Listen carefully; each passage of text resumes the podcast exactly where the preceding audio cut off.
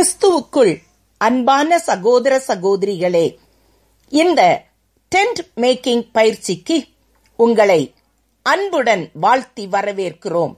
கர்த்தருடைய பெரிதான கிருபை இந்த பயிற்சி வகுப்புகளை உங்களுக்கு வழங்க உதவி செய்கிறது.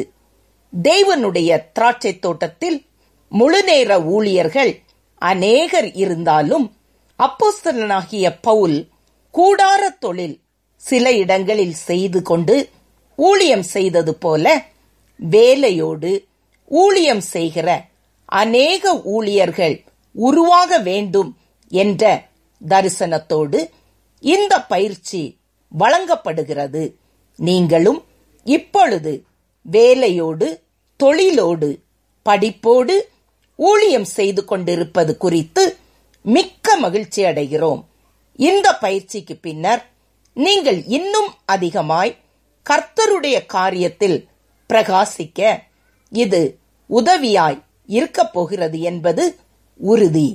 ஆகவே இதை மிக கவனமாக கவனித்து குறிப்பெடுத்துக் கொள்ளுங்கள். அதை உங்கள் ஆவிக்குரிய வாழ்வில் ஊழியத்தில் பயன்படுத்தி பாருங்கள். இப்பொழுது நம்முடைய சகோதரர் ரமேஷ் ஜாஷுவா அவர்கள் வழங்கும் போதனையை ஜெபத்துடன் கேட்போமா? கிறிஸ்துவுக்குள் அருமையான சகோதர சகோதரிகளே, இந்த டென்ட் மேக்கிங் பயிற்சி வகுப்புகளுக்கு உங்களை இயேசு கிறிஸ்துவின் நாமத்தினாலே வாழ்த்தி வரவேற்கிறோம். சியோன் செமினரி என்ற வேதாகம கல்லூரி மூலமாக நாங்கள் அநேக பயிற்சி வகுப்புகளை நாங்கள் இலவசமாகவும் இன்னும் கூட பிடிஹெச் எம்டியூ போன்ற வகுப்புகளை நாங்கள் உங்களுடைய வீடுகளுக்கு ஆன்லைன் மூலமாக கொடுக்கிற ஊழியத்தையும் செய்கின்றோம். அவ்விதமான ஒரு தரிசனத்தோடு செயல்படுகிற ஒரு ஊழியம்தான் சியோன் செமினரி. அநேக ஊழியங்கள் உருவாக வேண்டும், ஊழியர்கள் உருவாக வேண்டும். விசுவாசிகள் இவ்வளவு தூரம் பெருகியிருக்கிற இந்த காலகட்டத்திலே அவர்கள் மெய்ப்பெண்ணில்லாத ஆடுகளைப் போல இல்லாதபடிக்கு அவர்களை சரியான பாதையில் வழிநடத்த வேண்டும், போதிக்க வேண்டும், சரியான ஆரோக்கியமான விசுவாசத்திலே வளர்த்து தேவனுடைய சீசர்களாக மாற்ற வேண்டும் என்ற பாரத்தோடு இன்னும் அநேக தரிசனங்களோடு இந்த ஊழியம் செய்யப்பட்டுக் கொண்டிருக்கிறது. தேவக்கிருபையோடு உங்களை இந்த ஊழியத்தின் மூலமாக, இந்த வகுப்புகள் மூலமாக சந்திப்பதிலே பெருமகிழ்ச்சி அடைகிறோம். நிச்சயமாகவே கர்த்தர் உங்கள் வாழ்விலே இந்த பயிற்சியின் மூலமாக பெரிய காரியங்களை செய்ய போகின்றார். டென்ட் மேக்கிங் பயிற்சி என்றவுடன் அநேகருக்கு இது புதியதொரு பயிற்சியாக தோன்றுகிறது. அநேகர் என்னிடத்தில் போன் செய்து கேட்டார்கள், இது வித்தியாசமாக இருக்கிறதே, என்ன செய்ய போகிறீர்கள் என்று என்னிடத்தில் அநேகர் கேட்டார்கள். இது ஒரு பெரியதொரு காரியம் அல்ல. அன்று பவுல் பயன்படுத்திய ஒரு முறை, பவுல் முழு நேர ஊழியம் செய்தார். அதோடு கூட கூடார தொழில் செய்து கொண்டும் ஊழியம் செய்தார். அவர் எங்கே எப்படி செய்தார், எதற்காக செய்தார், அதன் மூலமாக இன்றைய காலகட்டத்தில் நமக்கு கற்றுத்தருகிற பாடங்கள் என்னென்ன என்றெல்லாம் நாம் பயில இருக்கின்றோம். அதன் மூலமாக இன்றைய காலகட்டத்துக்கு ஏற்றதொரு ஊழியத்தை நாம் செய்ய போகின்றோம். பிரியமானவர்களே, தேவனுடைய திராட்சை தோட்டத்திலே தங்களுடைய வேலை எல்லாவற்றையும் விட்டுவிட்டு, தொழிலை விட்டுவிட்டு முற்றிலுமாக தேவனுடைய பணியை செய்கிற அநேகர் உண்டு. நல்ல விஷயம், மகிழ்ச்சியான விஷயம். நானும் ஒரு முழுநேர ஊழியர் என்று அறியப்படுகிற ஒரு ஊழியத்தில் தான் இருக்கிறேன். அதாவது டீச்சராக நானும் என் மனைவியும் வேலை பார்த்து வந்தோம். கர்த்தர் அழைத்தபடியினால் முழு நேரமாக ஆண்டவருடைய பணியில் தான் இருக்கின்றோம். ஆனாலும் இவ்விதமாக தேவனுடைய ஊழியத்திலே அதிகமாக நேரங்களை கொடுப்பதற்காக ஊழியர்களை தேர்ந்தெடுக்கிறார் என்பது உண்மை. ஆனால் அதே வேளையிலே இந்த முழு நேர ஊழியர்கள் மாத்திரம் போதாது. இன்றைய காலகட்டத்திலே மிஷனரிஸ், அதாவது மிஷனரிமார்கள், இன்னும் கூட அப்போஸ்தலர், போதகர், தீர்க்கதரிசிகள், சுவிசேஷகர்கள், மெய்ப்பனும் போதகனமாய் இருக்கிறவர்கள் மாத்திரம் போதாது. இதுபோக மற்ற ஊழியங்களும் நடைபெற செய்யத்தான் செய்கிறது, இல்லை என்று கூறவில்லை. ஆனாலும் ஊழியம் என்றாலே இந்த 5 விதமான ஊழியத்தை மாத்திரம் நினைக்கக்கூடாது, இன்னும் அநேக ஊழியங்கள் இருக்கிறது. மட்டுமல்ல, நாம் இப்பொழுது நினைக்கிறது போல முழு நேர ஊழியர்கள் மட்டுமே ஊழியர்கள், மற்றவர்கள் எல்லாம் ஊழியர்கள் அல்ல என்று எண்ணுகிற ஒரு எண்ணம் தவறானது என்றும் நாம் அறிந்து கொள்ள போகின்றோம். ஏன்னா இன்னைக்கு சிலரை கேட்டா, ஊழியத்தில் இருக்கிறேன், என்ன ஊழியம் செய்றீங்க? முழு நேர ஊழியம் செய்கிறேன், முழு நேரம் நான் பிரசங்கம் செய்கின்றேன், சபை ஊழியத்தை செய்கின்றேன், சுவிசேஷ ஊழியத்தை செய்கின்றேன் என்று சொல்கிற மக்களை நீங்கள் நிச்சயமாய் சந்தித்திருப்பீர்கள். நல்லதுதான். ஆனா ஊழியம் என்று சொன்னவுடன் இதை மாத்திரம் நினைக்கக்கூடாது. இது தவிர எத்தனையோ ஊழியங்களை நாம் வேதத்திலே பார்க்கின்றோம். அதை நான் இன்று சற்று விளக்கப் போகின்றேன். ஊழியத்தின் வகைகள் என்னெல்லாம் வேதம் சொல்லுகிறது, எல்லாவற்றையும் வேதத்தில் பட்டியலிட்டது தவிர கூட அநேக ஊழியங்களை ஆவியானவர் அந்த தேவையின் அடிப்படையிலே அவர் பயன்படுத்தி செய்கின்றார். அப்ப வேதத்தை தாண்டி ஊழியம் என்று நீங்கள் தவறாக நினைக்கக்கூடாது. அந்த தேவையின் அடிப்படையிலே அந்த காலகட்டத்திற்கு ஏற்றபடி பரிசுத்த ஆவியானவர் ஒவ்வொரு ஊழியரையும் பயன்படுத்தி அநேக ஊழியங்களை செய்கின்றார். அது ஒரு பக்கம். ஆனாலும் இந்த 5 விதமான ஊழியங்கள் மாத்திரம் ஊழியங்கள் என்று கூறுவதை விட அந்த ஊழியத்தை 2 வகையாக நாம் பிரிக்க முடியும். அதாவது தேவ ராஜ்யத்துக்கு அடுத்த ஊழியம் மட்டுமல்ல, இரண்டாவதாக சரீரமாகிய சபைக்கடுத்த ஊழியம் என்று 2 விதமாக நாம் பிரிக்க முடியும். இந்த 2ஐயும் நீங்கள் தெளிவாக புரிந்து கொள்ள வேண்டும். அப்பொழுதுதான் நீங்கள் ஊழியத்தை குறித்த ஒரு தெளிவான கருத்தை பெற்றுக்கொள்ள முடியும். நாம் இதே காலகட்டத்தில் ஒருவேளை ராஜ்யத்துக்கு அடுத்த ஊழியத்தை மாத்திரமே ஊழியம் என்று கருதுகிறோம். இது தவிர இன்னும் சரீரமாகிய சபைக்கு அடுத்த ஊழியமும் இருக்கிறது, அது வேதத்தில் சொல்லப்பட்டிருக்கிறது என்று உங்களுக்கு சுட்டிக்காட்ட விரும்புகின்றேன்.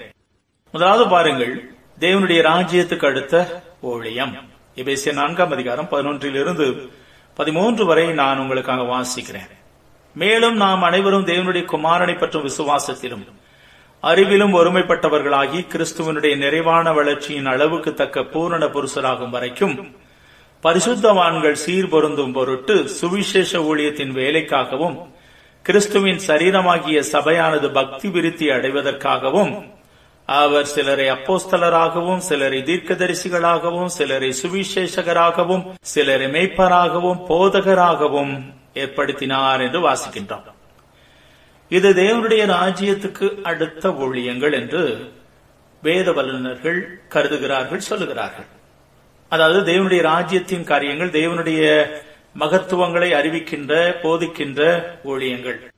அப்போஸ்தலர் அவர்கள் அனுப்பப்பட்டவர்கள் என்று சொல்லப்படுகிறது. அப்போஸ்தலோ என்ற வார்த்தையின் அடிப்படையில் அது ஒரு தனி வேத படிப்பு. அப்போ அனுப்பப்பட்ட ஊழியர்கள், மிஷனரிமார்கள்.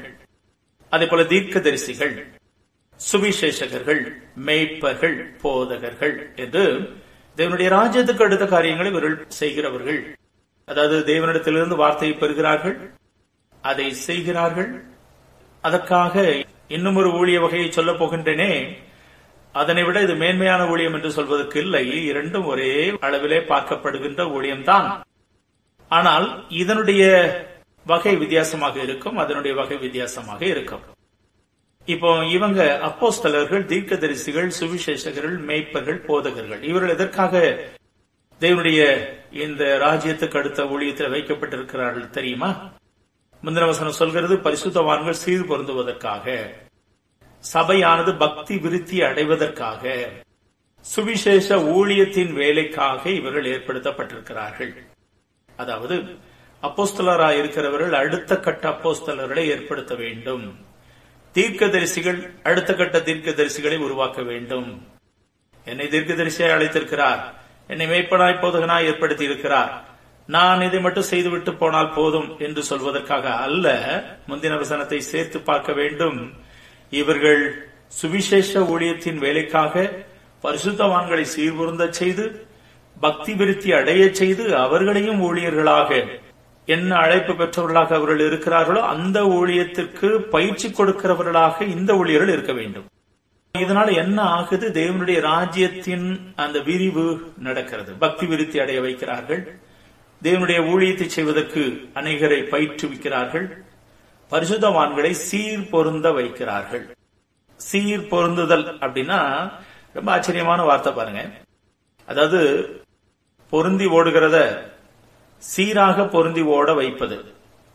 இப்போ ஒரு சைக்கிள் செயின் தான் கலந்துட்டுன்னு வைங்களேன், ஸோ நீங்க அதை தூக்கி மாட்டிட்டு அது சரியா பொருந்தாம நீங்க மிதிச்சிங்கன்னா கடக்குன்னு அது சரியா போகாது. சரியாக முழுவதும் அதை பொருத்தி நீங்க ஓட்டினீங்கன்னா தான் வண்டியை ஓடும், இல்லை விட்டா அது ஓடக்கூட செய்யாது, டக்குங்க அதெல்லாம் கலந்துரும். அதே மாதிரி பரிசுத்தவான்கள் சில வேளைகளில் இன்று சீர் பொருந்தாதபடி காணப்படுகிறார்கள். பரிசுத்தவான்கள் தான், பரிசுத்தவான்கள் என்றால் தேவனுடைய அழைப்பை பெற்றவர்கள், வேற எதுவும் பெருசா நினைத்து விடக்கூடாது. பரிசுத்தவான்கள் என்றால் அவர்கள் ரொம்ப தனியா இருப்பாங்க, அதாவது இந்தியா தேசத்தின் அடிப்படையில பாக்குற மாதிரி ஒரு பரிசுத்தவானை நீங்கள் பார்க்க கூடாது. தேவனுக்கு பயந்தவர்கள், தேவனுக்கு பயந்து பாவத்திற்கு விலகி வாழ விரும்புகிறவர்கள், அதற்காய் முயற்சிக்கிறவர்கள், தெய்வ உதவியோடு பாவத்தை மேற்கொண்டு வாழ்கிறவர்கள், இவர்கள் பரிசுத்தவான்களாகும்படி அழைக்கப்பட்டவர்கள், பரிசுத்தவான்களாக இருக்கிறார்கள். அப்ப பெரிய ஊழியர்கள் மாத்திரம் பரிசுத்தவான்கள் என்று நினைக்கக்கூடாது, அவர்களும் பரிசுத்தவான்கள். அதோடு கூட விசுவாசிகள், தேவனை தேடி தங்கள் வாழ்வை அர்ப்பணித்து வேறு விரிக்கப்பட்ட வாழ்வை நடத்துகிறவர்கள் பரிசுத்தவான்கள். இவர்கள் சீர்பொருந்தாதபடி சில வேளைகளில் காணப்படுகிறார்கள். அவர்கள் ஏதோ தெய்வ சித்தம் செய்வார்கள், ஏதோ சபைக்கு வருவார்கள் போவார்கள், பாவமெல்லாம் செய்ய மாட்டாங்க, கர்த்தருக்காக வாழ்வாங்க. ஆனா சீர்பொருந்தி தெய்வ சித்தத்தை செய்யாத இடத்தில் இருப்பார்கள். இவர்களுக்கு பயிற்சி கொடுத்து, இவர்களுக்கு தங்களுடைய அழைப்பை அறிய வைத்து, அதை ஐடென்டிஃபை பண்ணி, அதுக்கு பயிற்சி கொடுத்து அடுத்த கட்ட ஊழியர்களாய் சுவிசேஷத்தின் ஊழியத்துக்கு அவங்க உருவாக்கணும். அதாவது தேவராஜ்ய விரிவுக்காக அவங்களை உருவாக்கணும். பக்தி விருத்திக்கு ஏதுவாக சபையை வளர்க்கிற இடத்துக்கு இந்த ஊழியர்கள் இருக்கிறார்கள். இன்னும் நிறைய காரியங்கள் இதை குறித்தே சொல்லலாம், ஆனாலும் நேரம் நமக்கு போதாது. சரி, இது தேவராஜ்யத்துக்கு அடுத்த ஊழியங்கள். இதுவும் முக்கியமான ஊழியம்தான். இன்னும் நான் சொல்ல போகிற ஊழியமும் முக்கியமான ஊழியம்தான். சரீரமாக்கிய சபைக்கு அடுத்த ஊழியம். இவர்கள் இந்த தீர்க்கதரிசிகள், சுவிசேஷகர்கள், மேய்ப்பர், போதகர், அப்போஸ்தலர் அப்படிலாம் இல்ல. இவங்களுக்கு ஒவ்வொருவருக்கும், அதாவது கிறிஸ்தவர்கள் ஒவ்வொருவருக்கும் தேவன் ஆவிக்குரிய வல்லமை வரங்களை கொடுத்திருக்கிறாரு, ஊழிய அழைப்பை கொடுத்திருக்கிறாரு. நீங்க சற்று 1 பேதுரு 2:9 கவனித்தீங்கன்னா இது புரியும். நீங்களோ உங்களை அந்தகாரத்தினின்று தம்முடைய ஆச்சரியமான ஒளியின் இடத்திற்கு வரவழைத்தவருடைய புண்ணியங்களை அறிவிக்கும்படிக்கு தெரிந்து கொள்ளப்பட்ட சந்ததியாயும் ராஜரிகமான ஆசாரிய கூட்டமாயும் பரிசுத்த ஜாதியாயும் அவருக்கு சொந்தமான ஜனமாயும் இருக்கிறீர்கள் என்று பேதுரு எழுதுகிறதை பார்க்கின்றோம். அப்ப வேதம் வாசிக்கிற நம்மை பார்த்து வேதம் சொல்கிறது, நீங்களோ, அதாவது விசுவாசிகளே, கிறிஸ்தவர்களே, நீங்களோ உங்களை அந்தகாரத்தினின்று தம்முடைய ஆச்சரியமான ஒளியின் இடத்திற்கு வரவழைத்தவருடைய புண்ணியங்களை அறிவிக்கும்படிக்கு தெரிந்து கொள்ளப்பட்ட சந்ததி நீங்க. அதாவது சுவிசேஷத்தை அறிவிக்க, ஊழியத்தை செய்ய, அவருடைய புண்ணியங்களை அறிவிக்க நீங்க தெரிந்து கொள்ளப்பட்ட சந்ததி. மட்டுமல்ல, நீங்க ராஜரீகமான ஆசாரிய கூட்டம், பரிசுத்த ஜாதி என்றெல்லாம் சொல்கின்றார். அப்ப பழைய ஏற்பாடு ஆசாரிய கூட்டம் வேற, குறிப்பிட்ட பணிக்கென்று குறிப்பிட்ட ஆசாரிய கூட்டம் பயன்படுத்தப்பட்டது, பிரதான ஆசாரியர் எல்லாம் பார்க்கிறோமே. சோ அதே போல இன்றைய விசுவாசிகளை பார்த்து கர்த்தர் சொல்றார், நீங்க எப்படிப்பட்டவர்கள், ராஜரீகமான, அதை விட மேன்மையான ஆசாரிய கூட்டமாயிருக்கிறீங்க. அன்று அவர்கள் தேவாலயத்துல முக்கியமான பலிகள் போன்ற காரியங்களில் அந்த ஆசாரியர்கள் பயன்படுத்தப்பட்டார்கள். ஆனா நீங்க தேவனுடைய சுவிசேஷத்தை அறிவிக்கின்ற பரிசுத்த ஜாதி மட்டும் இல்ல, ராஜரீகமான ஆசாரிய கூட்டமா இருக்கிறீங்க என்று சொல்கிறார். அப்ப விசுவாசிகள் எல்லோரும் ராஜரீகமான ஆசாரிய கூட்டம், ஊழியம் செய்கிறவர்கள் என்பதை புரிந்து கொள்ளணும்.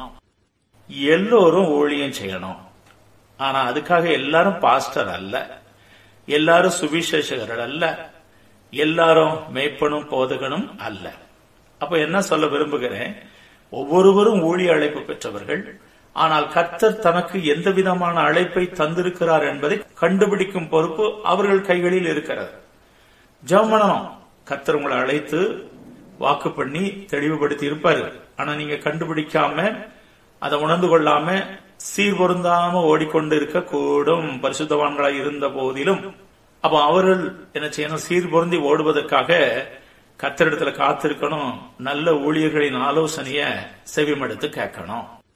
ஏன்னா அதுக்கு தான் இந்த 5 விதமான ஊழியத்தை ஏற்படுத்தி இருப்பதாக சற்று முன்னர் கூறினேன். அப்ப கர்த்தர் அதுக்கு தான் வைத்திருக்கிறார் இந்த ஊழியர்களை. அப்போ சீர் பொருந்தி ஓடுவதற்காக நீங்க தேவ சத்தத்தை கேட்கணும். அவர் சொல்லுவாரு, ஊழியர்களும் உங்களுக்கு வழி நடத்துவார்கள்.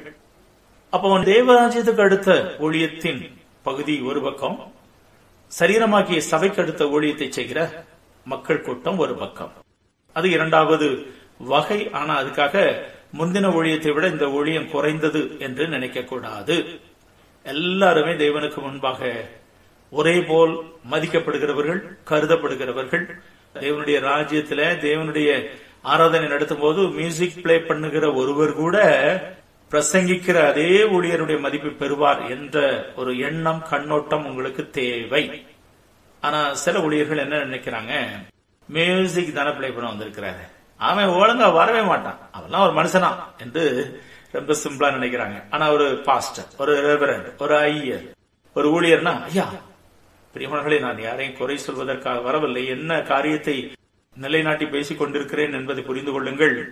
ஒரு பாஸ்டருக்கு, ஒரு குருவானவருக்கு என்ன மதிப்பை கர்த்தர் கொடுக்கிறாரோ அதே மதிப்பை ஒரு மியூசிக் பிளே பண்ணுகிறவரையும் கர்த்தர் அதே இடத்தில் வைக்கின்றார். அதே ரிவார்டு, அதே பரிசு, அதே எல்லாம். ஏன்னா தேவன் அழைக்கிறார் சரீரமாகிய சபையில. அவர் அந்த பகுதியை செய்யலன்னா வேற யாரு செய்வாரு? பிறகு எப்படி ஊழியம் நலமாய் நடக்கும்? எல்லாரும் சேர்ந்ததுதான் தேவராஜ்யத்தின் பணி. சரி, அப்போ கிறிஸ்துவின் சரீரமாகிய சபைக்கடுத்த ஊழியம். சாட்டா சொல்லணும்னா சபைக்கடுத்த ஊழியங்கள் இவங்க சபைக்கு உள்ளே செய்கிறார்கள், சபையின் விசுவாசிகளுக்கு இடையே செய்கிறார்கள். அது என்ன கொஞ்சம் நான் சொல்லட்டுமா? நம்ம ரோமர் 12ஆம் அதிகாரத்துக்கு வருவோமானால் அதில் 3ஆம் வசனத்தை முதலாவது வாசிக்கிறேன், அதைத் தொடர்ந்து மற்ற வசனங்களை வாசிக்கிறேன். அல்லாமலும் எனக்கு அருளப்பட்ட கிருபையினாலே நான் சொல்லுகிறதாவது, உங்களில் எவனானாலும் தன்னை குறித்து எண்ண வேண்டியதற்கு மிஞ்சி எண்ணாமல் அவன் அவனுக்கு தேவன் பகிர்ந்த விசுவாச அளவின்படியே தெளிந்த எண்ணமுள்ளவனா எண்ண வேண்டும். நமக்கு அருளப்பட்ட கிருபையின்படியே நாம் வெவ்வேறான வரங்கள் உள்ளவர்களானபடியினாலே நம்மில் தீர்க்க தரிசனம் சொல்கிற வரத்தை உடையவன் விசுவாச பிரமாணத்துக்கு ஏற்றதாக சொல்ல கடவன் என்று ரோமர் 12:6 வாசிக்கிறோம். அதேபோல 12:7 சொல்கிறது, ஊழியம் செய்கிறவன் ஊழியத்திலும், போதிக்கிறவன் போதிக்கிறதிலும், அடுத்த வசனம் புத்தி சொல்கிறவன் புத்தி சொல்கிறதிலும் தரித்திருக்க கடவன், பகிர்ந்து கொடுக்கிறவன் வஞ்சனை இல்லாமல் கொடுக்க கடவன், முதலாளியானவன் ஜாக்கிரதையாயிருக்க கடவன், இரக்கம் செய்கிறவன் உற்சாகத்துடனே செய்ய கடவன். பாத்தீங்களா? இது 5 விதமான ஊழியத்துல வரல. ஆனா இங்க தொடர்ந்து பவுல் எழுதும் போது சொல்றாரு, அவன் அவனுக்கு அருளப்பட்ட அந்த கிருபையின்படியே நாம் வெவ்வேறு வரங்கள் உள்ளவர்கள் மட்டுமல்ல வரத்தை உடையவர்கள். ஊழியம் செய்கிறவன் ஊழியத்துல உனக்கு அந்த 5 fold ministries 5 விதமான ஊழியத்தை ஒருவரை நான் இங்க முக்கியப்படுத்தி பேசுகின்றேன். அந்த ஊழியம் செய்கிற ஊழியத்தில இரு, போதிக்கிறவன் போதிக்கிறதுல இரு. சரி, அதை தொடர்ந்து சொல்கிறார், புத்தி சொல்கிறவன் புத்தி சொல்லுகிறதுல, பகிர்ந்து கொடுக்கிறவன் வஞ்சனை இல்லாமல் கொடுக்க கடவன், முதலாளி ஜாக்கிரதையா இருக்க கடவன், இரக்கம் செய்கிறவன் உற்சாகத்துடனே செய்ய கடவன். அப்ப இதெல்லாம் சபைக்கடுத்த ஊழியங்கள். சபையில் உள்ள விசுவாசிகளுக்கு பகிர்ந்து கொடுக்கிறார்கள். விசுவாசிகள் மாத்திரமல்ல, சபையின் வளர்ச்சிக்கு என்னென்ன செய்யணுமோ இவங்க செய்கிறாங்க. ஒருவேளை ஒரு புறமதத்தாராய் கூட இருக்கலாம், அவருக்கு இவர் பகிர்ந்து கொடுத்து உதவி செய்து தன்னுடைய இரக்கத்தை வெளிப்படுத்துகிறார் என்று வைத்துக் கொள்ளுங்கள். அவர் தேவ கிருபினாலே, இவருடைய அன்பினாலே தொடப்பட்டு சபைக்கு வருகிறார் என்று வைத்துக் கொள்ளுங்கள். இதுதான் சரீரமாகிய சபைக்கு அடுத்த ஊழியம். இரக்கம் செய்கிறது, ஹெல்ப்ஸ், உதவி செய்கிறது, அது ஒரு மினிஸ்ட்ரி இருக்குது. அதுக்கு எல்லா வசனங்கள் நாங்கள் கர்த்தருடைய கிருபையோடு ஆவிக்குரிய புத்தகங்கள், இறையியல் புத்தகங்கள், இன்னும் கூட வாழ்விலே நாங்கள் கற்றுக்கொண்ட காரியங்களை வைத்து அதைத்தான் போதித்துக் கொண்டிருக்கிறோம். பிரியமானவர்களே, நாங்கள் அதிகம் அறிந்து விட்டோம் என்பதற்காக இதை சொல்லவில்லை. ஆனால் இன்று கிறிஸ்தவம் வேறு திசையை நோக்கி போய்கொண்டிருக்கிறது என்ற ஆதங்கத்திலே உங்களிடத்தில் சொல்லிக் கொண்டிருக்கிறேன். நாம் சரியான பாதைக்கு வர வேண்டும் என்று ஒரு விருப்பத்தோடும் ஜெபத்தோடும் தான் இதை பேசிக் கொண்டிருக்கிறேன். நாங்கள் முழுநேர ஊழியத்தில் இருந்து கர்த்தருடைய காரியத்தை உங்களுக்கு சொல்லிக் கொடுத்து கொண்டு இருக்கிறோம். அப்ப இது சரீரமாகிய சபைக்கடுத்த ஊழியங்கள். மியூசிக் பிளே பண்றாரு, மியூசிக் டைரக்டர் ஒருத்தர் இருக்காரு, கேஷியோ பிளே பண்றவர் இருக்கிறாரு. அவர் சரீரமாகிய சபைக்காக அந்த ஊழியத்தை செய்கிறார். அது கர்த்தருக்கு தான், ஊழியம் கர்த்தருக்கு தான். ஆனால் அவர் சுவிசேஷம் அறிவிக்க போகிற, தேவனிடத்திலிருந்து வருகிற வார்த்தையை, தீர்க்க தரிசனத்தை உரைக்க போகல, ஆனா சபை பக்தி விருத்தி ஏற்படுவதற்கு அவர் ஒரு காரணமாகவும் இருக்கின்றார். பிரியமானவர்களே, ஒருவேளை உங்க சபையில சிலர் பெருக்குறாங்க, இல்ல பாய் விரித்து அந்த ஊழியத்துக்கு உதவி செய்யறாங்க, நாற்காலி எல்லாம் போட்டு உங்களுக்கு உதவி செய்யறாங்க, சவுண்ட் சிஸ்டம் வைத்து உதவி செய்யறாங்க. ஆம், இந்த சரீரமாகிய சபைக்கு, அதாவது இந்த சபையின் வளர்ச்சிக்கு அவங்களும் காரணமாய் இருக்கிறார்கள். அப்ப நீங்க இதையும் தெரிந்து கொள்ளணும். கர்த்தாவே, ஏன்னா நீங்க இந்த ஊழியத்துக்கு அழைத்திருக்கிறீரா, உங்களை கொண்டு பெரிய காரியம் செய்ய நினைத்திருப்பார். நீங்கள் அதை விட்டுவிட்டு இதை செய்துகிட்டு இருக்கக்கூடாது. ஆனா இன்னொன்னு நான் சொல்ல விரும்புகிறேன், எதையுமே செய்யாம அடுத்து இருக்கக்கூடாது. அதையும் புரிந்து கொள்ளுங்க. ஏதோ ஒரு ஊழியத்தை கர்த்தர் உங்கள் கைகளில் தந்திருக்கிறார். அப்போ ரெண்டு விதமான ஊழிய வகையை புரிந்து கொள்ளுங்கள். தேவனுடைய ஊழியத்துல ஏகப்பட்ட வாய்ப்புகள், ஏகப்பட்ட காரியங்கள் செய்ய வேண்டியுள்ளது. ஆனா சிலர் சொல்லிக் கொண்டு இருக்கிறாங்க, எனக்கு என்ன ஊழியம்னு தெரியல, ஊழியமே இல்லை பிரதர், நான் சும்மா தான் இருந்து கொண்டு இருக்கிறேன். ஏன்னா அவங்க நினைக்கிறது பிரசங்கம் மட்டுமே ஊழியம் என்று நினைக்கிறது. அதுக்கு வாய்ப்பு வரல அப்படின்னா எனக்கு ஊழிய வாய்ப்பே இல்லை, நான் அதனால அப்படியே சும்மா தான் இருக்கிறேன். இல்லை இல்லை, எத்தனையோ ஊழிய வாய்ப்புகளை கர்த்தர் கொடுத்திருக்கிறார். நீங்க தான் ஊழியத்தை எடுத்து செய்யணும், மற்றவங்க அழைப்பு கொடுத்து தான் செய்யணும்னு நினைக்காதீங்க. நாங்களும் அப்படிதான் செய்து கொண்டு இருக்கிறோம். தேவன் உங்களுக்கு தந்த அழைப்பின் அடிப்படையில் உங்களை பயன்படுத்தத்தான் விரும்புகின்றார். இப்ப நான் இந்த டென்ட் மேக்கிங் ட்ரைனிங்கே எடுத்துக்கொள்ளுங்களேன், இலவசமா போட்டு நான் வாட்ஸ்அப்ல பயிற்சி கொடுத்து கொண்டிருக்கிறேன். இதுக்கு யாரும் என்னை அழைத்தார்களா? இல்ல. நீங்க இதை செய்யலாமே என்று யாரும் ஸ்பான்சர் பண்ணாங்களா? இல்லையே. கர்த்தர் எனக்கு இந்த பாரத்தை கொடுத்திருக்கிறார், வாய்ப்பை தந்திருக்கிறார், அந்த நாலேஜ கர்த்தர் கிருபையா கொடுத்திருக்கிறாரு. வாட்ஸ்அப், வெப்சைட் டிசைன் பண்றது, வெப்ல வேலை பார்ப்பதெல்லாம் எனக்கு 20 ஆண்டுகளுக்கு முன்னேயே வெப் டிசைனிங் படிக்க வைத்து சொல்லி தந்துட்டாரு கர்த்தர். அப்போ எனக்கு எதுக்கு சொல்லி தந்தாரு? அதை பயன்படுத்தத்தான். அதைத்தான் உங்களோட பேசிக் கொண்டிருக்கிற பிரியமானவர்களே, உங்கள் வாழ்வில் இதுவரை தந்த அனுபவங்கள் சும்மா நேர போக்குக்கு கர்த்தர் தந்த விஷயங்கள் அல்ல. அதை தேவனுடைய ராஜ்ய பணிக்கென்று நீங்க பயன்படுத்த வேண்டும் என்றுதான் படிப்போ, பதவியோ, பட்டமோ, வாழ்வில் பட்ட கஷ்டமோ, இல்ல வாழ்வில் அனுபவித்த மேன்மையான காரியமோ, எதுவானாலும் தேவனுடைய நாம மகிமைக்கென்றே இந்த அனுபவங்களை கர்த்தர் கொடுத்திருக்கிறார் என்பதை உணர்ந்து கொள்ளுங்கள். அப்பொழுதுதான் நீங்க பயன்படுத்த முடியும். சரி, அப்ப இங்கே நாம் பார்க்கிறோம், ரெண்டு விதமான ஊழியத்தை கூறிவிட்டேன், அதற்குள்ளேயே அதிக நேரங்களை செலவழித்து விட்டேன். பரவாயில்ல, பாருங்க. அப்ப ரெண்டு விதமான ஊழியங்கள் இங்கே இருக்கிறதை பார்க்கிறோம். இதுல ஏதோ ஒரு ஊழியத்தில் நீங்கள் கட்டாயமாக இருக்க வேண்டும் என்று கர்த்தர் எதிர்பார்க்கிறார். அடுத்த ஒரு கருத்து கிறிஸ்தவ மக்களிடையே காணப்படுகிறது. உலக வேலை, அதுக்கப்புறம் முழு நேர ஊழியம், பகுதி நேர ஊழியம் என்றது ஒரு கருத்து இன்று நம்ம தீர ரொம்ப பிரபல்யமா இருக்கிறது. ஆனா ஒன்றை புரிந்து கொள்ளணும், உலக வேலை, ஆவிக்குரிய முழு நேர ஊழியம், பகுதி நேர ஊழியம் என்று சொல்வதற்கு இல்லை. நாம நம்முடைய வசதிக்காக பிரித்து கொண்டோம். ஆனால் நீங்கள் உலக வேலையில இருந்தாலும், உலக வேலையில கர்த்தர் வைத்திருந்தாலும் அதுதான் உங்களுக்கு கர்த்தர் கொடுத்த ஊழியம் என்பதை புரிந்து கொள்ளணும். தேவன் அதிலிருந்து முழு நேரமாக உங்களுடைய தாளந்தை பயன்படுத்த அழைக்க கூடும், இல்லை என்று கூறவில்லை. ஆனா இப்ப நீங்க எங்க இருக்கீங்க, அது தேவ திட்டத்தின் ஒரு பகுதி. அங்க ஏதோ உங்ககிட்ட சொல்லி கொடுத்து கொண்டிருக்கிறாரு, உங்களை கொண்டு வேலை பார்க்கிற இடத்துல சாட்சியாய் நீங்கள் வாழ விரும்புகின்றார். உங்களுடைய பேச்சு, உங்களுடைய உண்மை, கர்த்தருக்காய் வாழ்கின்ற தன்மை எல்லாமே சவுண்டா பேசும். நீங்க பண்றதெல்லாம் ஃப்ராடு பண்ணிட்டு நான் கர்த்தருக்காக ஊழியம் செய்யறேன் அப்படின்னு நீங்க இயேசு உங்களை நேசிக்கிறார், அவரை பிடிச்சுக்கிடுங்க, அவர் உண்மையான தெய்வம் அப்படின்னு சொன்னீங்கன்னா அவர் உங்களை பார்க்கும்போது அவர் நினைப்பது அது பொய்யான தெய்வம் அப்படின்னு நினைப்பாங்க. ஏன்னா நீங்க முழுவதும் பொய் சொன்னீங்கன்னா இவர் வணங்குற தெய்வமும் ஒரே பொய் சொல்கிற தெய்வமா தான் இருக்கும் அப்படின்னு தான் தோற்றம் உங்களில் இருந்து அவருக்கு உண்டாகும். அப்ப ஃபர்ஸ்ட் உங்களிடமிருந்து இயேசு யார் என்று தெரிய வேண்டும். அப்ப உலக வேலை என்று ஒன்றுமில்லை. உங்களை எங்கே வைத்திருக்கிறாரோ அது ஒரு ஊழிய ஸ்தலம்.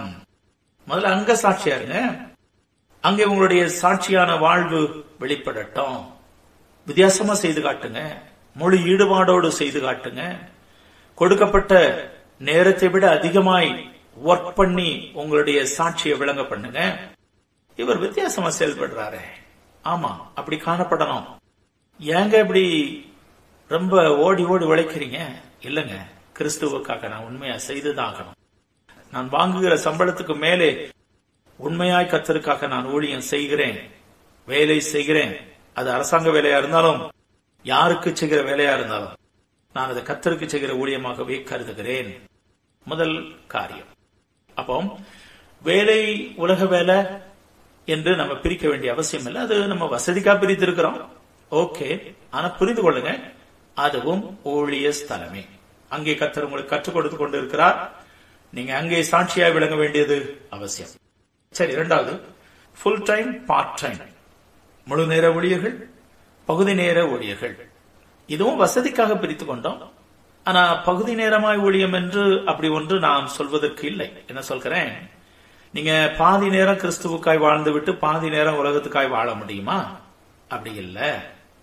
அதே போலதான் ஊழியம் என்று நீங்கள் உலக வேலை செய்கிறீர்கள், ஓகே. அங்க நீங்க முழு நேரம் ஊழியம் என்று செய்வதை விட அங்க சின்சியரா ஒர்க் பண்றீங்க. உதாரணமா நீங்க ஒரு டீச்சரா இருக்கிறீங்கன்னு வைத்துக் கொள்ளுங்க. காலை 10 மணி முதல் சாயந்தரம் 4 மணி வரை நீங்க டீச்சரா இருக்கிறீங்க. அந்த நேரம் முழுவதும் சின்சியரா அந்த வேலையை தான் செய்யணும். அங்கே முழுவதும் வேதம் வாசிக்கிறது, ஜெபம் பண்றது. அவங்க டைம் திருடக்கூடாது, ஏன்னா அவங்க சம்பளம் தானாங்க. மக்கள் பார்ப்பாங்க, இவங்க ரொம்ப பக்திமான விளங்குறாங்க, வேலையில ஒன்னும் எதையுமே சரியா செய்யறது இல்லை அப்படின்னு அந்த ஒரு சாட்சிக்கேடான ஒரு இடத்துக்கு நம்மை நாம் வர வைத்து விடக்கூடாது. அப்ப மணி நேரம் அங்க ஒர்க்க சின்சியரா பண்றீங்க. இதுக்கப்புறம் 4 மணிக்கு மேல நீங்க என்ன பண்றீங்க, உங்க நேரம் எப்படி செலவழிக்கப்படுகிறது, அதைத்தான் நம்ம இந்த கோர்ஸ்ல படிக்க போறோம். சரி, அப்போ மணி நேரம் தான் ஊழியம் செய்றீங்க. இப்போ நான் அதைத்தான் விளக்கி கொண்டு இருக்கிறேன். நீங்க மணி நேரம் தான், 10 மணி to 4 மணி வரைக்கும் ஊழியம் தான் செய்றீங்க, அதை தொடர்ந்து ஊழியம் தான் செய்றீங்க. அப்போ முழு நேர ஊழியம் தான்.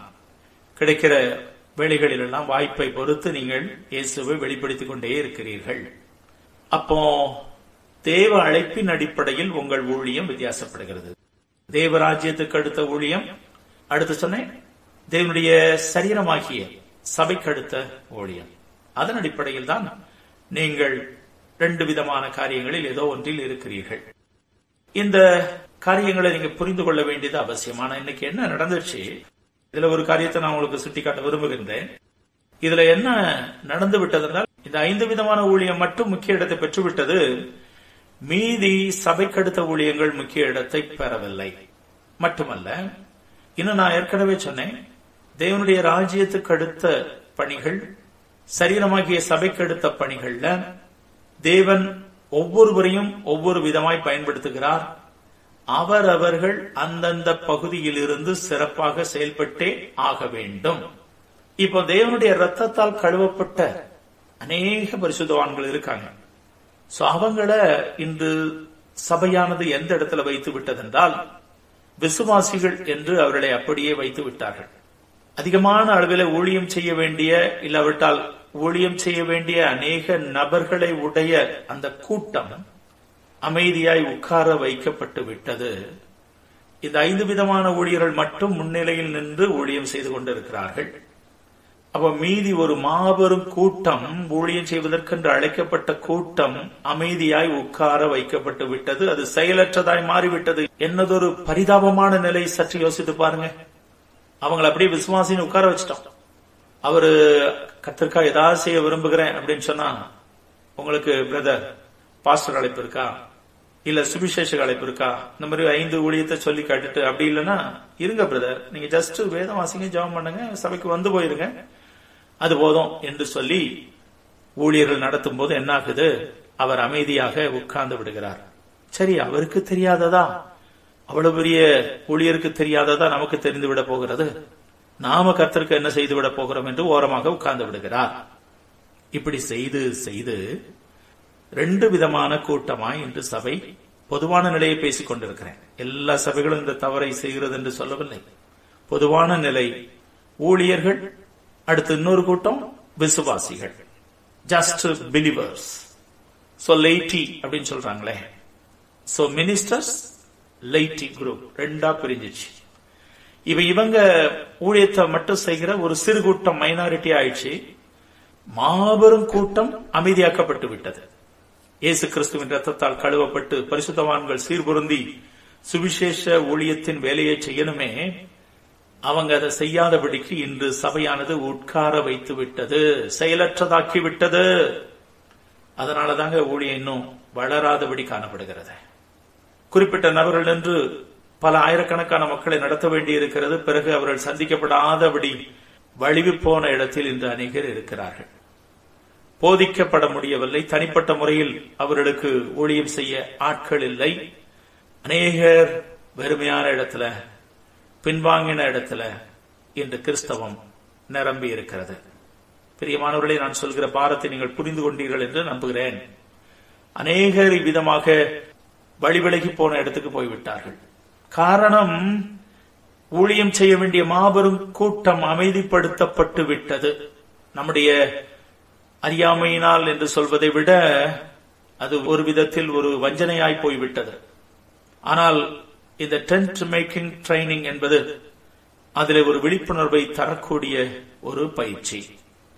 இப்படி அமைதிப்படுத்தப்பட்ட ஒரு மாபெரும் திரள் கூட்டமும் ஊழியம் செய்யணும், வேலையோடு ஊழியம் செய்யணும். அவங்க இருக்கிற இடங்கள்ல கர்த்தருடைய மிஷனரியா செயல்படணும். அது எப்படி, ஏன் நீங்க அறிந்து கொள்ளும் போது நிச்சயமாய் கர்த்தருடைய ஊழியத்தை நீங்க இப்ப இருக்கிற நிலையிலேயே சிறப்பாய் செய்ய ஆரம்பிப்பீங்க. அதுக்கு உங்களுக்கு பொறுமை வேண்டும். மட்டுமல்ல, ரொம்ப கவனமாக நீங்கள் இந்த பிரசங்கங்களை கேட்க வேண்டும். வேத வசனத்தின் அடிப்படையிலே சொல்லப்படுகிற காரியங்கள் சரிதானா, உண்மைதானா என்று வேதத்தை வைத்து நீங்க உரசி பார்க்கணும். நான் சொல்றேன் அப்படிங்கிறதுக்காக அப்படி ஏற்றுக்கொள்ளுங்கள் என்று சொல்லவில்லை. வேதம் சொன்னபடி சரியாக இருக்கிறது என்றால் அதை அப்படியே கீழ்ப்படிய ஆரம்பியுங்கள். கர்த்தர் உங்கள் வாழ்க்கையிலே பெரிய காரியங்களை செய்ய இருக்கின்றார். அடுத்து, இயேசு கிறிஸ்து கூறின ஒரு காரியத்திலிருந்து உங்களுக்கு விளக்கம் கொடுக்க விரும்புகின்றேன். மத்தேயு 13:31, 32 போன்ற வசனங்களை வாசிக்கிறேன், கேளுங்கள். வேறொரு ஓமையை அவர்களுக்கு சொன்னார். பரலோக ராஜ்யம் கடுகு விதைக்கு ஒப்பாயிருக்கிறது. அதை ஒரு மனுஷன் எடுத்து தன் நிலத்தில் விதைத்தான். அது சகல விதைகளிலும் சிறிதாயிருந்தும் வளரும்போது சகல பூண்டுகளிலும் பெரிதாகி ஆகாயத்து பறவைகள் அதன் கிளைகளில் வந்து அடையத்தக்க மரமாகும் என்றார் என்று இங்கே வாசிக்கின்றோம். அப்ப இயேசு கிறிஸ்து சொல்றாரு, கடுகு விதை மிகவும் அற்பமான விதை, ரொம்ப சாதாரணமானது. அவ்வளவு சிறிய அந்த விதை வளரும் பொழுது பெரிய மரமாகிறது. அப்ப தேவராஜ்யம், பரலோக ராஜ்யம் இவ்விதமாய் பெருக வேண்டும் என்று கர்த்தர் சொல்கின்றார். அது சிறிதா இருக்குது, ஆனா பெரிய அளவுல அது வளர்ந்து பெறுகிறதாய் பரலோக ராஜ்யம் இருக்கிறது.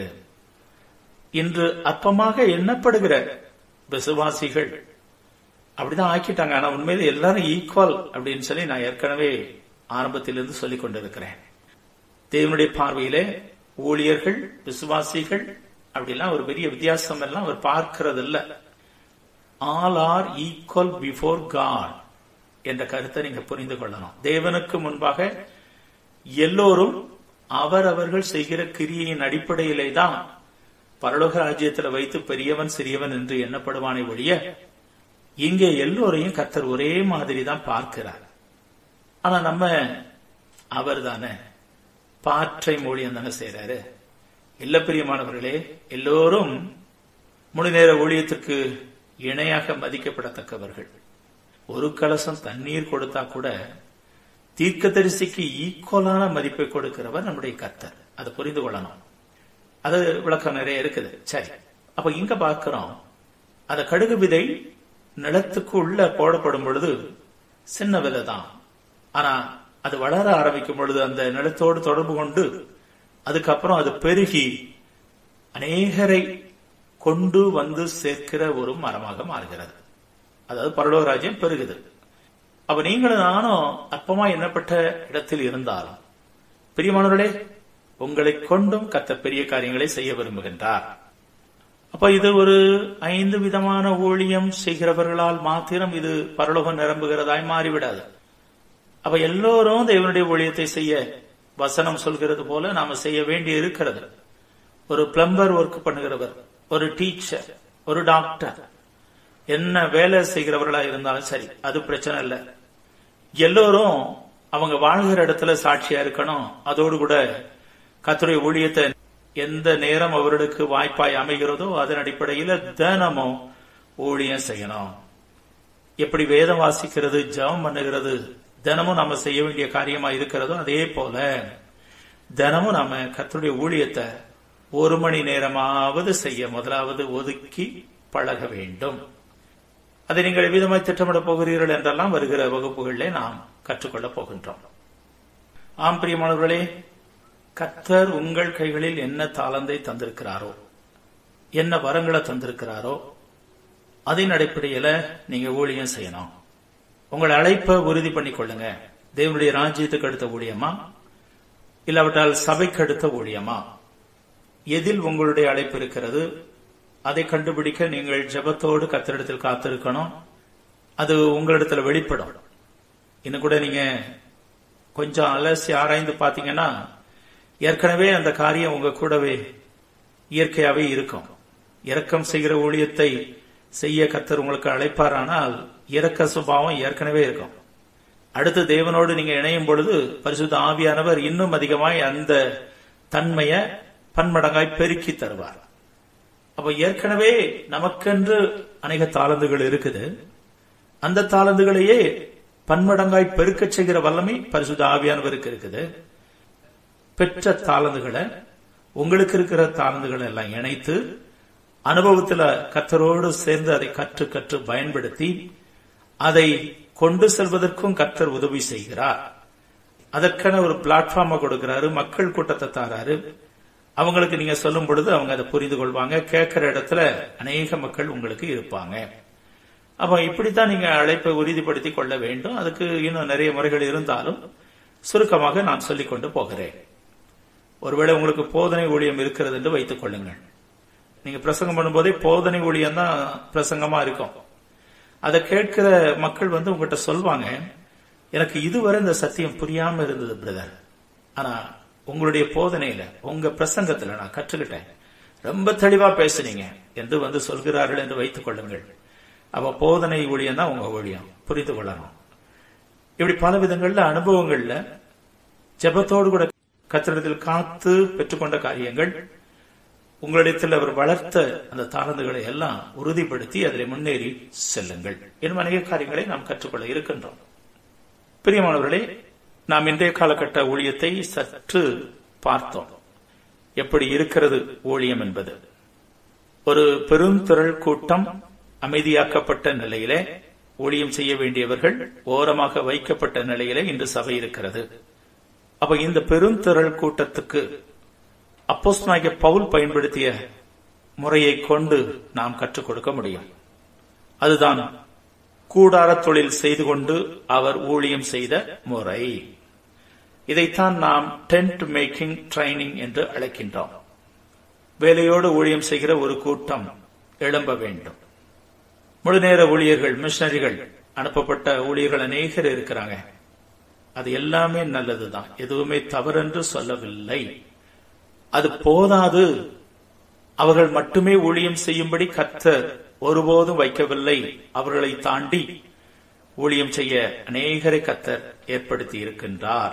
அதை இந்த உலகம், கிறிஸ்தவ வட்டாரம் இன்று மீண்டும் புரிந்து செயல்படத்தான் இப்படிப்பட்ட பயிற்சிகள் உலகமெங்கிலும் அநேகர் செய்து கொடுக்கிறார்கள். நாங்களும் அதில் பங்கு பெற்று உங்களுக்கு சொல்லித்தர விரும்புகிறோம். அநேக புத்தகங்கள் இதற்காக வருகிறது. ஆன்லைன்ல நீங்க படிக்கலாம். இப்ப இந்த கூடார தொழில் செய்து கொண்டு பவுல் செய்தது போல நீங்க வேலை செய்து கொண்டு நீங்கள் கர்த்தருடைய ஊழியத்தை செய்ய அழைக்கப்பட்டிருப்பீர்களானால் அப்படி செய்யலாம். நாள்பட உங்களை ஒருவேளை கர்த்தர் முழு நேர ஊழியத்துக்கு அழைத்தாலும் அதுக்கும் போகலாம். ஆனா இப்போ இருக்கிற நிலைமையில நீங்க வேலையோடு ஊழியம் செய்ய போறீங்க, தொழிலோடு ஊழியம் செய்ய போகிறீங்க. அதை அப்போஸ்தலனாகிய பவுல் எப்படி செய்தார்? நாம் வருகிற நிமிடங்களில் பார்க்க இருக்கிறோம், வருகிற வகுப்புகளிலும் பார்க்க இருக்கிறோம். பிரியமானவர்களே, முழு நேர ஊழியர்கள் அந்த ஊழியத்தால் ஆதரிக்கப்படுவதை குறித்து பேசிய பவுலும் இவர்தான். சுவிசேஷத்தினாலே பிழைப்பு உண்டாக வேண்டும் என்று அதற்கு விளக்கம் கொடுத்தவர் இதே பவுல்தான். அதே போல நாம் ஆதி திருச்சபையில் பார்க்கும் பொழுது அங்கே பேதுரு போன்றவர்கள், அப்போஸ்தலர்கள் சபையாரால் ஆதரிக்கப்பட்டார்கள். இந்த பவுலும் சபையாரால் ஆதரிக்கப்பட்ட நிகழ்ச்சிகளும் பல இடங்களில் இருக்கிறது, உண்மைதான். நாம் அதை வேதத்தில் பார்க்க முடியும். ஊழியர்கள் தேவனுடைய சபையால், அவரால் நடத்தப்பட்ட ஜனங்களின் ஆதரவால் ஆசீர்வாதமாய் ஊழியம் செய்ய அழைக்கப்பட்டவர்கள் தான், இல்லை என்று கூறவில்லை. ஆனால் அப்படிப்பட்ட முழுநேர ஊழியர்கள் தவிர இன்னும் இவ்விதமாக கூடார தொழில் செய்து கொண்டும் ஊழியர்கள் இருக்க வேண்டியது அவசியமாய் இருக்கிறது. அப்படியும் செய்யலாம் என்பதற்காகவே பவுல் இந்த காரியத்தை ஆவியானவர் உள்ளத்தில் பாரம் கொடுத்து இதை செய்ய வைத்திருக்க வேண்டும், ஆகவே அதை செய்து காண்பித்து அதை பல இடங்களில் சுட்டி காட்டுகிறதை நீங்கள் பார்க்க முடியும். உதாரணமாக 2 தெசலோனிக்கேயர் 3 அதிகாரம் 7 முதல் 9 வரை உள்ள வசனங்களை நான் இப்பொழுது வாசிக்கிறேன். இன்னவிதமாய் எங்களை பின்பற்ற வேண்டும் என்று நீங்கள் அறிந்திருக்கிறீர்களே, நாங்கள் உங்களுக்குள்ளே ஒழுங்கற்று நடவாமலும் ஒருவனிடத்திலும் இலவசமாய் சாப்பிடாமலும் உங்களில் ஒருவனுக்கும் பாரமாயிராதபடிக்கு இரவும் பகலும் பிரயாசத்தோடும் வருத்தத்தோடும் வேலை செய்து சாப்பிட்டோம். உங்கள் மேல் பாரத்தை வைப்பதற்கான அதிகாரம் எங்களுக்கு இல்லை என்பதினாலே அப்படி செய்யாமல் நீங்கள் எங்களை பின்பற்றும்படிக்கு நாங்கள் உங்களுக்கு மாதிரியாயிருக்க வேண்டும் என்றே அப்படி செய்தோம் என்று இவ்விதமான ஊழியம் செய்ததை குறித்து அவரே சொல்கின்றார். நான் ஏன் இப்படி இந்த கூடார தொழில் செய்து கொண்டு ஊழியம் செய்தேன்னா, நீங்க எங்களை பின்பற்றணுங்கிறதுக்காக அப்படி செய்தோம். நான் ஒரு மாடலை உங்களுக்கு வைக்க விரும்புகிறேன், அந்த மாடலை நானே செய்து காண்பித்தேன் என்றுதான் எங்களை இன்னவிதமாய் பின்பற்ற வேண்டும் என்று நீங்க அறிந்திருக்கிறீங்க, அதுக்குதான் இதை செய்தேன். நான் ஒழுங்கற்று நடக்கல, இலவசமா சாப்பிடல, ஒருவனுக்கும் பாரமாய் இருக்கக்கூடாது என்பதற்காகத்தான் இந்த கூடார தொழில் செய்து கொண்டும் ஊழியம் செய்தேன் என்று கூறுகிறார். மட்டுமல்ல, நான் இரவும் பகலும் கடின உழைப்பு உழைத்தேன் என்றுதான் அந்த வார்த்தைகளில் சொல்கிறார். பிரயாசம் வருத்தத்தோடு வேலை செய்து சாப்பிட்டோம். ஏன்னா உங்களுக்கு நான் பாரமா இருக்கக்கூடாது, உங்களுக்கு நான் மாடலா இருக்கணும். ஊழியரா இருக்கிற இவரு இப்படி செய்யறாரே, நான் இலவசமாக சாப்பிடும் பொழுது அது உங்களுக்கு பாரமாய் இருந்திடக்கூடாது என்பதற்காக நான் இவ்விதமாய் கடினமாய் உழைத்தேன். எனக்கு உங்கள் மேல பாரத்தை வைக்கிற அதிகாரம் இருக்கு, ஆனா நான் அப்படி செய்யல. ஏன் தெரியுமா? நீங்களும் எங்களை பின்பற்றும்படிக்கு உங்களுக்கு ஒரு மாடலை வைக்க வேண்டும் என்றே அப்படி செய்தோம் என்று 9வது வசனத்தில் சொல்கிறார். அந்த மாடலை தான் நாங்கள் இப்பொழுது பேசிக்கொண்டிருக்கிறோம். பிரியமானவர்களே, இப்படியும் இந்த மாதிரியை பின்பற்றி ஊழியம் செய்கிற ஒரு கூட்டம் எழும்ப வேண்டும். இந்த அப்போஸ்தலனாகிய பவுல் கொடுத்த இந்த கூடார தொழில் மாதிரியை பின்பற்றி நீங்கள் நானும் கடினமாய் இரவும் பகலும், அதாவது நமக்கு கிடைக்கிற நேரங்கள்ல ஊழியம் செய்யணும். இதுக்கு ஃப்ரீயா இருக்கிற டைம்னு கர்த்தர் நமக்கு இதெல்லாம் தாராரோ, இல்லவிட்ட வேலையில் உங்களை வைத்திருக்கிறாரா, தொழில் வைத்திருக்கிறாரா, அதுல முழு நேரம் இரவும் பகலுமாய் கடின உழைப்பை, கடின உழைப்பு என்று சொல்வதை விட இன்றைய காலகட்டத்தில் ஸ்மார்ட் ஒர்க் பண்ணுங்க.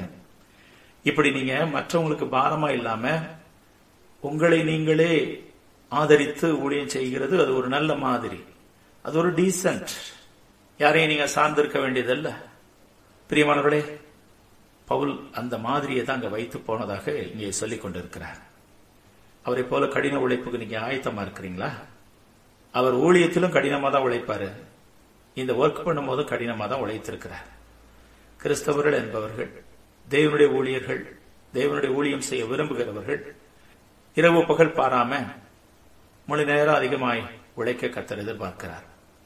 ஆனா இன்று ஒரு சிலரை பார்க்கிறோம், அவர்களுக்கு பேசுகிறதுக்கே நேரம் போதாது.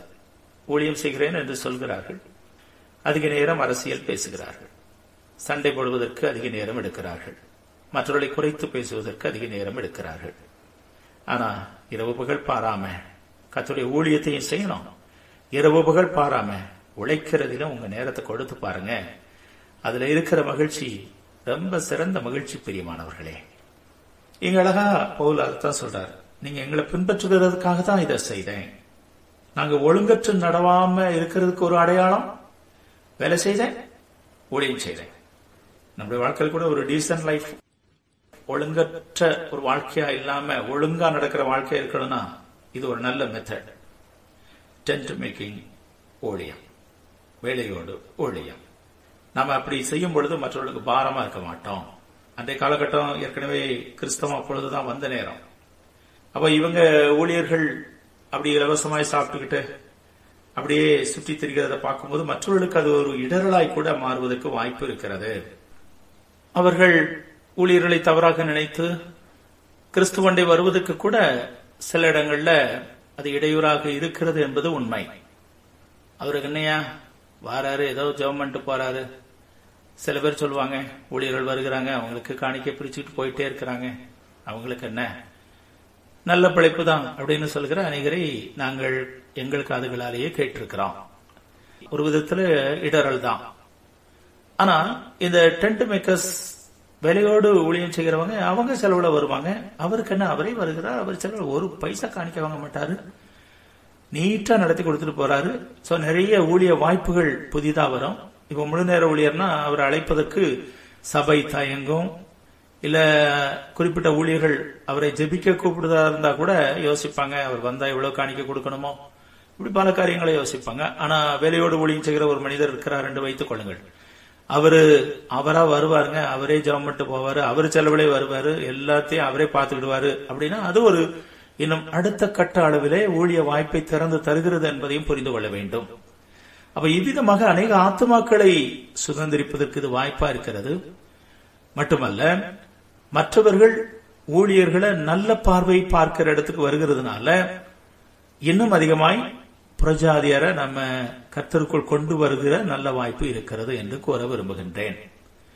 பிரியமானவர்களே, நான் இப்படி கூறுகிறதுனாலே முழு நேர ஊழியர்களை குறை சொல்வதாக ஒருபொழுது நினைத்து விடாதிருங்கள். நிச்சயமாய் கர்த்தர் நம்மை ஆதரிக்கிறார், ஆசீர்வதிக்கிறார். நானும் முழு நேர ஊழியக்காரன் தான். ஆனா நமக்கு இருக்கிற இந்த சில வரையறைக்கு உட்பட்டு செய்கிற நிலைகளை பற்றி சொல்கின்றேன். இதைவிட அந்த ஊழியமும் சிறந்த விதத்தில் பிரயோஜனமாய் இருக்கிறது என்பதை சுட்டிக்காட்டி பேசிக் கொண்டிருக்கிறேன். அதற்காக அது மேன்மையான ஊழியம், முழுநேர ஊழியம் சரியற்றது என்று கூறுகிற இடத்தில் நான் இல்லை, அப்படி கூறவில்லை. யார் யாருக்கு தேவன் எந்த அழைப்பை கொடுத்திருக்கிறாரோ அந்தந்த விதங்களில் செயல்பட வேண்டியது நம்மேல் விழுந்த கடமை. ஆனா நான் இங்க வலியுறுத்தி கூறுகிற விஷயம், நீங்கள் கூடார தொழில் செய்து கொண்டு ஊழியம் செய்த பவுலை போல ஒருவேளை இன்று அழைக்கப்பட்டிருந்தால் அதனுடைய மேன்மைகள் இவைகள் இவைகள் என்று சொல்லிக் கொண்டிருக்கிறேன் என்ற அர்த்தத்தில் மாத்திரம் பாருங்கள்.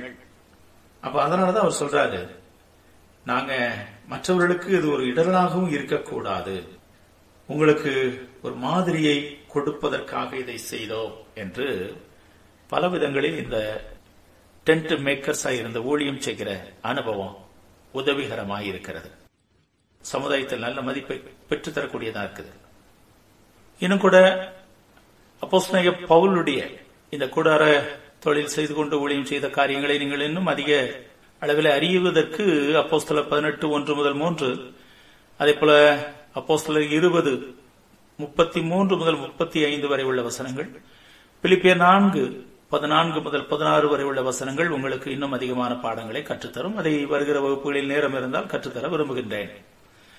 அப்போ பணத்துக்காக மட்டும் இந்த கூடார தொழில் செய்கிறோம் என்று நீங்கள் புரிந்து கொள்ளக்கூடாது, அதையும் நான் வலியுறுத்த விரும்புகிறேன். அதாவது தேவனுடைய ஊழியத்தை செய்வதற்கு வேலையோடு ஊழியம் செய்கிறோம், அது பணத்துக்காகத்தான் செய்கிறேன் அப்படிங்கிறது மட்டும் அதில் உள்ள பயன் அல்ல, அதில் உள்ள முக்கியமான காரியம் அல்ல. பணத்துக்காக மட்டும் நீங்க கூடார தொழில் செய்யல, அதோட ஊழியம் செய்யல. இதோட உங்களுடைய தொழில் திறமை மற்றவர்களை அதுக்கு நேர கவர்ந்து இருக்குது. இப்போ உதாரணமா நீங்க ஒரு தொழில் செய்து கொண்டு ஊழியம் செய்கிறீங்க, இயேசுவை அறிவிக்கிறீங்கன்னு வைங்களேன். நீங்க சிறப்பா செய்கிறீங்க, அந்த சிறப்பா செய்கிறதே தேவநாமத்துக்கு ஒரு மகிமையை கொண்டு வருகிற ஒரு இடத்தில் உங்களை வைக்கிறது என்ற அர்த்தம். அவரோடு கிறிஸ்து இருக்கிறதுனாலதான் அவர் சிறப்பா செய்யறாங்க. நாமும் அந்த தொழிலை தான் செய்யறோம், அந்த மாதிரி சிறப்பா செய்ய முடியல பாருங்க என்று மற்றவர்கள் சொல்கிற இடத்தில் அது இருக்கும். அப்போ தொழிலில் ஒரு சிறப்பு தன்மை கொண்டு வருவதன் மூலம் கர்த்தருடைய நாமம் மகிமைப்படுகிறது. சின்சியரா அவங்க செய்யறாங்கிற அந்த பெயரு. அதோடு உங்களுடைய பணியை மிக சிறப்பாக செய்கிறீங்க என்றதொரு அடையாளம் மக்கள் மத்தியிலே நிலவுகிறது. இதோடு உங்களுடைய வாழ்க்கை முறை ஒரு தாக்கத்தை மற்றவர்களுக்கு உண்டாக்குகிறது. கூடார தொழில் செய்து கொண்டு வேலையோடு ஊழியம் செய்யும் பொழுது உங்களுடைய நல்ல நடக்கை, நல்ல வாழ்க்கை முறை அது மற்றொரு வாழ்க்கையில இயேசுவை அறிவிக்கிற இடத்தில் வைக்கிறது. சில ஊழியர்களை நீங்க பாத்தீங்கன்னா அவங்கள பார்த்தாலே ஒரு ஊழியரை தான் சொல்லுவாரு, ஏன் இப்படி இருக்கிறீங்க, நல்ல அருமையான ட்ரெஸ் போட்டு, அதுக்காக டாம் டீம்னு கோட் சூட் அப்படிங்கிறது தேவைன்னா போடலாம், தேவையான ஃபங்க்ஷன்ல நீங்க ஒரு முக்கியமான ஃபங்க்ஷன்ல தேவைன்னா போடலாம், இல்லைன்னு சொல்ல. ஆனா ரொம்ப பரிதாபமா இன்னைக்கு ஒருவேளை ஊழியரோட பார்த்தாலே ஐயோ பாவம், அதாவது பரிதாபப்பட்டு மக்கள் கொடுக்கணுங்கிற மாதிரி சில பேர் ட்ரெஸ் போடுறாங்க. அவங்களை பார்த்தாலே பரிதாபமா இருக்கும். ஆனா எல்லா வசதியும் இருக்கும், இல்லைன்னு சொல்ல முடியாது. ஆனா அவங்களை பார்த்தாலே ரொம்ப பரிதாபமா இருக்கும். அப்படி இருக்கும் பொழுது மற்றவர்கள் வாழ்க்கையில பொதுவா சிலருக்கு என்ன தோன்றும், இயேசுவே இவர்களை ஆசீர்வதிக்க முடியலையே, இவர் ஜெபம் பண்ணி இவர் சுவிசேஷம் அறிவித்து அந்த இயேசுவை நான் ஏற்றுக்கொண்டு நான் என்ன முன்னேற்றத்தை காண போறேன். அவர்களுக்கு முதல்ல தோன்றுகிறது அதுதான். அதாவது நாம வலியுறுத்தி சொல்கிற விஷயம் மனம் திரும்பணும், ரட்சிக்கப்படணும், பரலோகம் போய் சேரணும், அதுதான் முக்கியமான வாழ்வு. உலகில இயேசுவுக்காய் வாழணும், அதுதான் முக்கியம், உண்மைதான்.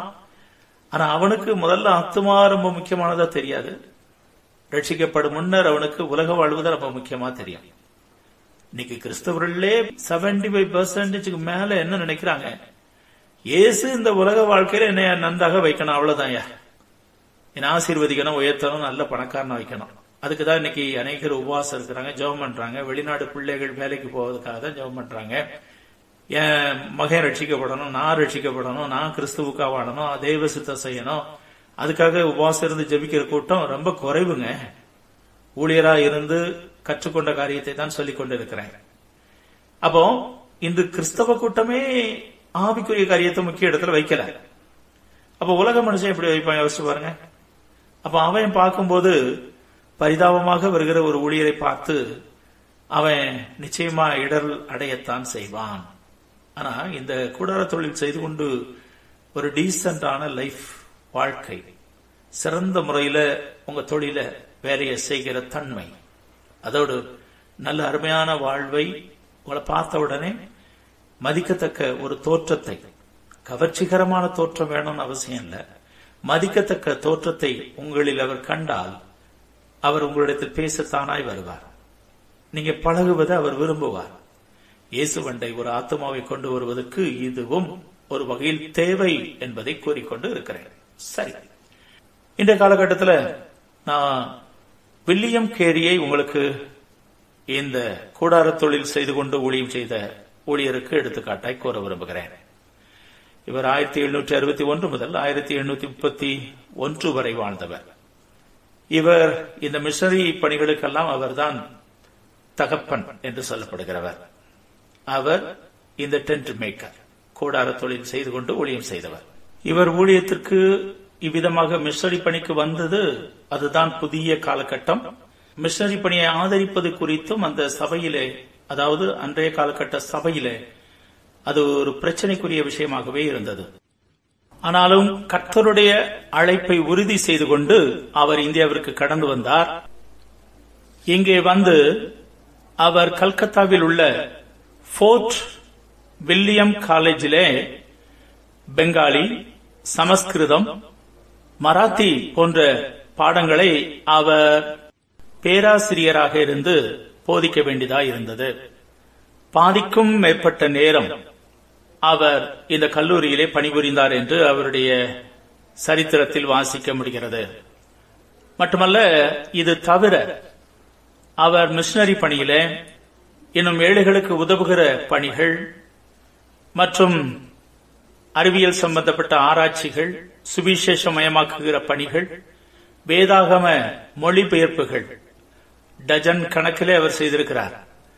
இது போக பல ஆராய்ச்சிகள், படிப்புகள் போன்ற காரியங்களையும் அவர் செய்திருக்கிறார் என்று பார்க்கும் பொழுது மிகவும் ஆச்சரியமாய் இருக்கிறது பிரியமானவர்களே. ஆக பவுலை நான் சற்று முன்னர் உங்களுக்கு எடுத்துக்காட்டாய் கூறினேன். அதே போல இரவும் பகலும் கடினமாக மிகவும் வருத்தத்தோடு பவுல் வேலை செய்து கொண்டு ஊழியம் செய்த ஒரு முறையை பின்பற்றின ஒரு மனிதரை இங்கே பார்க்கின்றோம். இரவு பகலாக அதிக மணி நேரங்கள் உழைத்து கர்த்தருடைய ஊழியத்தை மிஷனரி பணியாக இந்தியாவிலே செய்த இவர் இன்றைய டென்ட் மேக்கர்ஸ் பயிற்சிக்கு ஒரு தகப்பனாக இருக்கிறார் என்று சொல்ல முடியும். பிரியமானவர்களே, இதன் மூலமாக அநேக ஆயிரக்கணக்கான மிஷனரிகள் தேவனுடைய பணியில ஈடுபடுவதற்கு இவர் காரணமானார். இவ்விதமான டென்ட் மேக்கர்ஸ் ஆகவே வேலையோடு ஊழியம் செய்கிற அநேக மிஷனரிமார்கள் அன்றைய காலகட்டத்தில் வர ஆரம்பித்தார்கள், செயல்பட ஆரம்பித்தார்கள். பிரியமானவர்களே, இன்னும் வருகிற வகுப்புகளே அநேக காரியத்தை நாம் கற்றுக்கொள்ள இருக்கின்றோம். இந்த கூடார தொழில் செய்து கொண்டு ஊழியம் செய்கிற அந்த காரியத்தினாலே எவ்விதமான பயன்கள் ஏற்படுகிறது, அதற்கு ஆதாரமாய் சொல்கின்ற வசனங்கள் எல்லாவற்றையும் நாம் பார்க்க இருக்கின்றோம். இந்த பாடம் உங்களுக்கு மிகவும் பிரயோஜனமாக இருந்திருக்கும் என்று கர்த்தருக்குள் விசுவாசிக்கின்றோம். தொடர்ந்து இதில் இணைந்திருங்கள், உங்கள் நண்பர்களுக்கு அறிமுகப்படுத்துங்கள். இப்பொழுதுதான் முதலாவது வகுப்பு ஆரம்பமாகி இருக்கிறது, அவர்கள் வந்து கலந்து கொள்ளலாம். அநேக மக்கள் கிறிஸ்துவுக்காய் எழும்ப வேண்டும். அநேக வேலையோடு ஊழியம் செய்கிற மிஷனரிமார்கள், சுவிசேஷகர்கள், போதகர்கள் எழும்ப வேண்டும். கர்த்தருடைய கிருபையோடு செல்ஃப் சப்போர்ட்டட் மிஷனரிஸ் செல்ஃபா தங்களுடைய காரியங்களை பார்த்து அதன் உதவியோடு அநேக ஆத்துமாக்களை கிறிஸ்துவண்டை நடத்துகிற தன்னலமற்ற தியாகமான அநேக ஊழியர்கள் எழும்ப நாம் பிரயாசம் எடுப்போம், ஜெபிப்போம், முயற்சிப்போம். கர்த்தர் பெரிய காரியங்களை செய்வாராக. ஆமென். அன்பானவர்களே, இந்த பாடம் உங்களுக்கு மிகவும் பிரயோஜனமாக இருந்திருக்கும் என்று கர்த்தருக்குள் நம்புகிறோம். இது உங்களுக்கு மிகவும் பிரயோஜனமாக இருந்தால் உங்கள் நண்பர்களுக்கும் அறிமுகப்படுத்தி இதை கேட்க சொல்லுங்கள். உங்களுடைய வாழ்வில் ஊழியத்தில் பெற்ற மேன்மையான அனுபவங்களை எங்களோடும் பகிர்ந்து கொள்ளுங்கள். மேலும் நீங்கள் வீட்டில் இருந்தபடியே ஆன்லைனில் படிக்கும் பிடிஹெச், எம்டிவ் போன்ற பட்ட படிப்புகள் எங்களிடத்தில் உண்டு. மிக குறைந்த கட்டணத்தில் எங்கும் அலையாமல் படிக்கலாம். மேலும் விபரங்களுக்கு எங்களுடைய website siononlineseminary.com.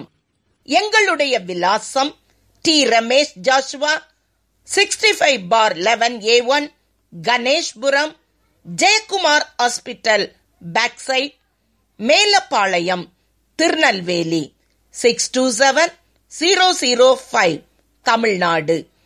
Sell and WhatsApp +919080736684. கர்த்தர் உங்களை ஆசீர்வதிப்பாராக. ஆமேன்.